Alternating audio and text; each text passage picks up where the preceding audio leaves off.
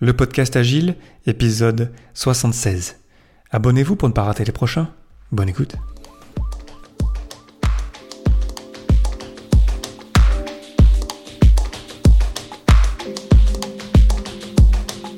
Bonjour, bonsoir et bienvenue dans le monde complexe. Vous écoutez le podcast Agile, je suis Léo Daven et je réponds chaque semaine à une question liée à l'état d'esprit, aux valeurs, principes et pratiques agiles qui font évoluer le monde du travail au-delà. Merci d'être à l'écoute aujourd'hui. Retrouvez tous les épisodes sur le site web du podcast, lepodcastagile.fr. Aujourd'hui, pourquoi le talent n'existe pas?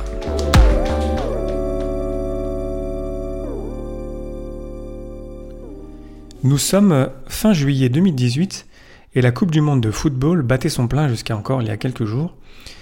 Et lors de cet événement mondial, qu'on aime le foot ou pas, le mot talent a été répété tellement de fois que j'en ai même fait une indigestion.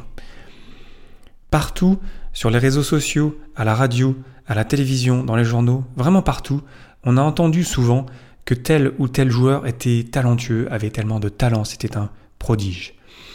Que ce soit dans n'importe quelle équipe d'ailleurs, hein. euh, je, ne parle pas forcément que de la France ici.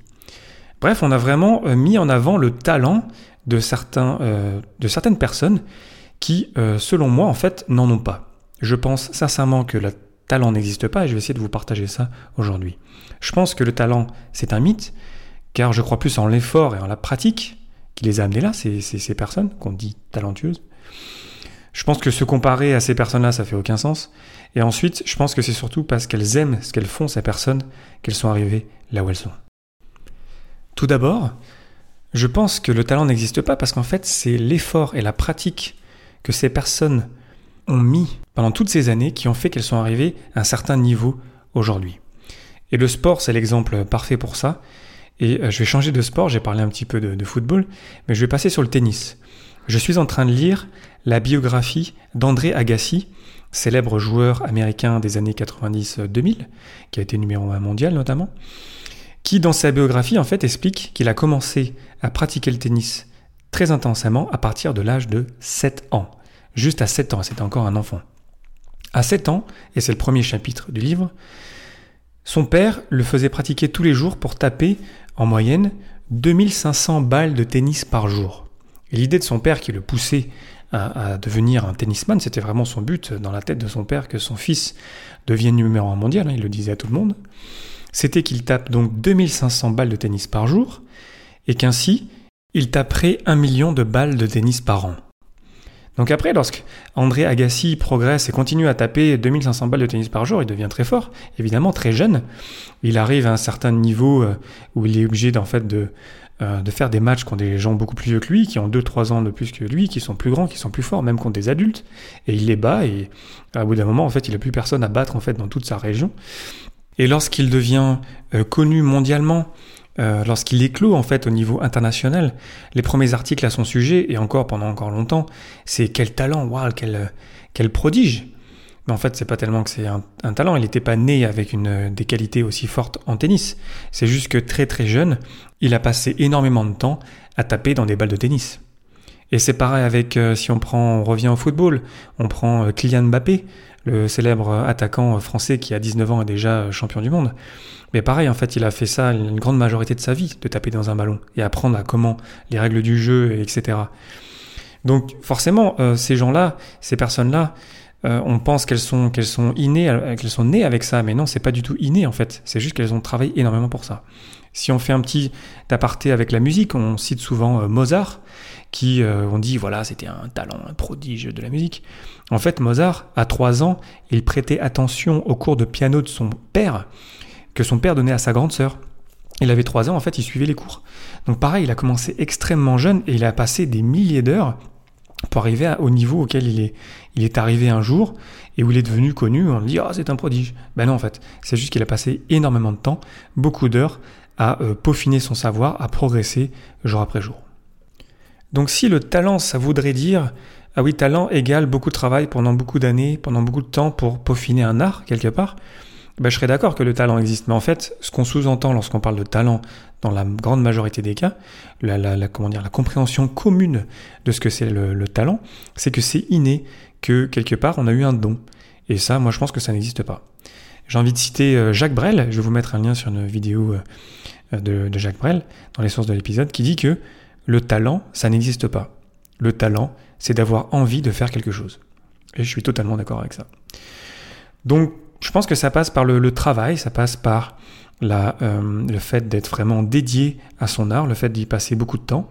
Une célèbre étude parle de 10 000 heures pour atteindre un certain niveau euh, d'excellence.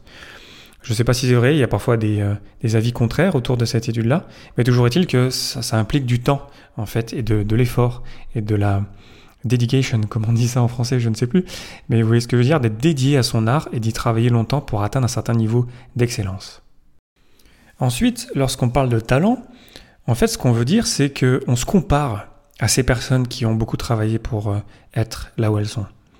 Et le fait qu'on se compare, en fait, on compare leur propre niveau d'aujourd'hui et toutes les heures qu'elles ont passées à travailler avec notre propre implication et nos propres heures.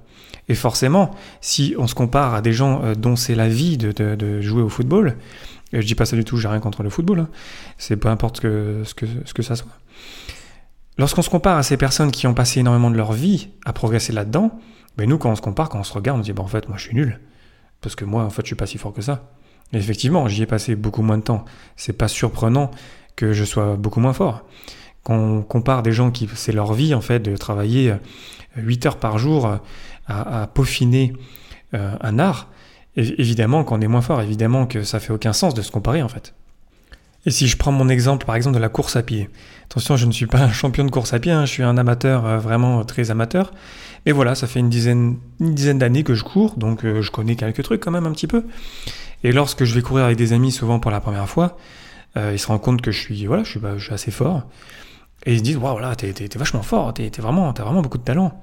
Mais en fait, non, pas du tout. C'est juste que voilà, ça fait dix ans que je cours, donc j'ai appris des choses, et puis je sais pas que je cours tous les jours, mais presque.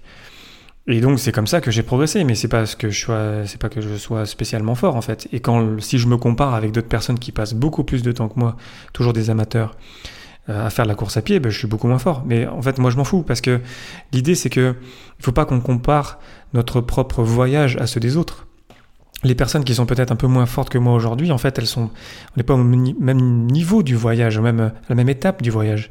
J'ai passé plus d'heures et j'ai progressé différemment. Et peut-être que si cette personne avait passé autant de temps que moi, elle serait plus forte. Mais à la limite, je m'en fous. C'est pas histoire de dire qu'elle est plus ou moins forte. L'idée, c'est que on n'est pas dans le même voyage en fait. On suit pas le même chemin. Donc, arrêtons de comparer euh, ces gens-là. C'est les, meilleurs du monde en peu importe ce que ça soit, et dire que ce sont des talents et que ce sont des prodiges en fait.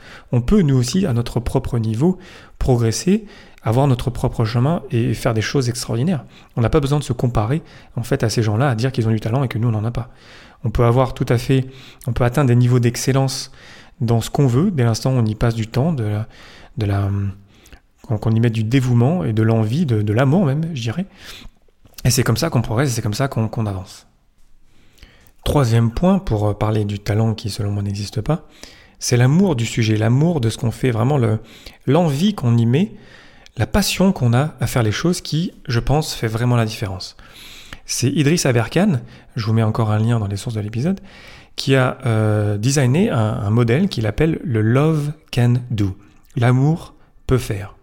Et il explique et il a une conférence sur le sujet que je vous mets aussi dans les liens d'épisode, que c'est l'amour de ce qu'on fait qui fait qu'on continue, qui fait que lorsqu'on fait face à des, challenges, à des défis, c'est parce qu'on aime vraiment ce qu'on fait qu'on arrive à les surpasser, à passer au-dessus, à continuer à avancer, à continuer à pratiquer même si parfois il y a des moments difficiles. Je pourrais faire un parallèle avec moi pour la course à pied, très bête, c'est que ça arrive de se blesser, et pourtant, il faut arriver à récupérer et à relancer quelque part la machine et à, se relancer pour continuer à avancer. Et c'est l'amour du sport pour moi. Et je suis convaincu que c'est pareil pour la musique, pour euh, euh, le sport en général, pour n'importe qui qui fait ça, ou même dans d'autres euh, comment dire, d'autres parties de la vie. C'est l'amour de ce qu'on fait, l'envie qu'on y met, la passion qu'on y met qui fait qu'on arrive à progresser et à la fin on se dit ouais cette personne-là elle a beaucoup de talent. Non, c'est parce que cette personne-là, elle a passé déjà beaucoup de temps à pratiquer, mais surtout elle aime ce qu'elle fait. Et ça on le voit lorsqu'on on voit des interviews euh, de, de, sportifs ou d'artistes. Parfois on voit cette flamme qu'ils ont euh, dans les yeux. On voit qu'ils sont vraiment là Parce que c'est dur, hein, c'est d'arriver à un certain niveau euh, pour travailler, c'est dur. Et c'est parce qu'elles sont passionnées par ce qu'elles font qu'elles arrivent à un certain niveau d'excellence et ensuite qu'on les, les flague et qu'on les désigne comme étant talentueuses. Pourtant, c'est la pratique et c'est l'amour de leur, de, leur, de leur passion, de leur sujet, de leur, de leur pratique qui fait qu'elles sont arrivées là où elles sont aujourd'hui. Pour conclure, ne confondons pas le talent qu'on appelle comme le, un don inné, un don un petit peu divin, avec le fait de travailler fort pendant longtemps pour progresser jour après jour et mettre beaucoup de passion et d'effort. Pour faire un lien avec l'agilité, parce qu'on est quand même au podcast agile, je vous renvoie vers l'épisode 21 où je parlais de comment passer à l'état d'esprit agile, qui est relié à une étude qui nous parle de deux états d'esprit, l'état d'esprit de croissance agile ou l'état d'esprit fixe. Et typiquement, lorsqu'on utilise le mot talent, en fait, on encourage un état d'esprit fixe. Parce que si c'est un don divin, soit je l'ai, soit je l'ai pas. Donc, à quoi ça sert si je l'ai pas de faire un effort? À quoi ça sert de taper dans une balle si euh, j'ai pas ce don divin? C'est là où c'est dangereux de mettre en avant le talent. C'est là où c'est dangereux de se dire que soit on l'a on l'a pas. C'est par la pratique, c'est par euh, l'envie, par la passion de ce qu'on fait qu'on arrive à progresser, qu'on arrive à un certain niveau d'excellence. Je pense. Et on pourrait être en désaccord. D'ailleurs, j'ai une question pour vous, comme d'habitude, pour euh, terminer. Que valorisez-vous le plus? Le processus, l'effort, l'envie, la passion ou le résultat?